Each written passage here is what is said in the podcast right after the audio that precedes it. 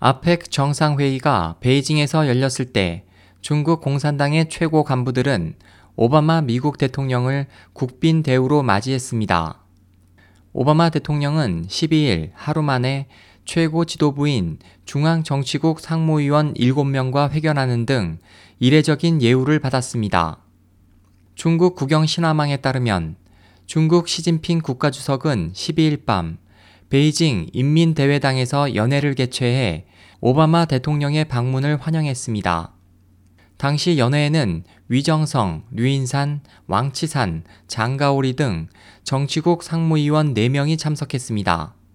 리커창 국무원 총리와 장더장 전국인민대표대회 상무위원회 위원장은 이미 이날 오후 오바마 대통령과 회견을 가졌습니다. 이처럼 오바마 대통령은 하루 만에 7명의 정치국 상무위원들을 모두 만난 것은 루신페이 중국 외교부 예빈국 전 국장에 따르면 국빈 대우에서도 거의 없었던 매우 이례적인 일입니다.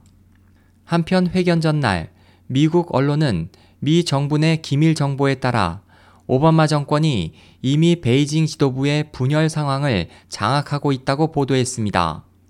미 정보 사이트 워싱턴 프리비컨은 지난 11일 미 정부 내에서 회람된 기밀 정보에 따르면 베이징 지도부에 심각한 분열이 발생했다며 1949년 공산당 정권 수립 이래 지도부 분열이 독재 정권의 붕괴를 이끌 전조가 되어 중국에 거대한 변화가 생길 수도 있다고 전했습니다.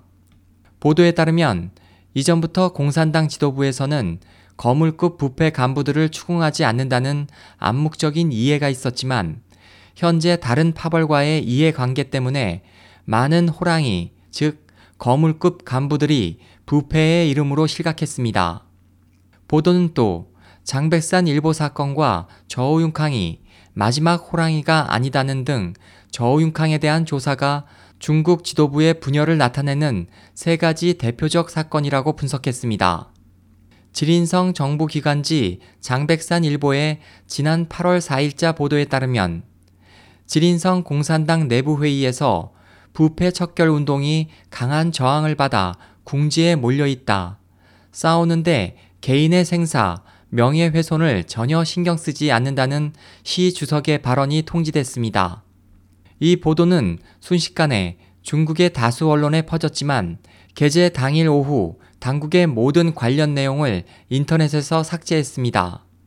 이 사건은 중국 지도부의 분열을 상징하는 대표적인 사례로 간주되고 있습니다. 워싱턴 프리비커는 또 7월 말 이후 부패 등의 혐의로 조사를 받고 있는 저우융캉 전 공산당 정치국 상무위원에 대해서도 서로 다른 파벌 간 투쟁으로 조사가 길어지고 있음을 시사했습니다. SOH 희망지성 국제방송 홍승일이었습니다.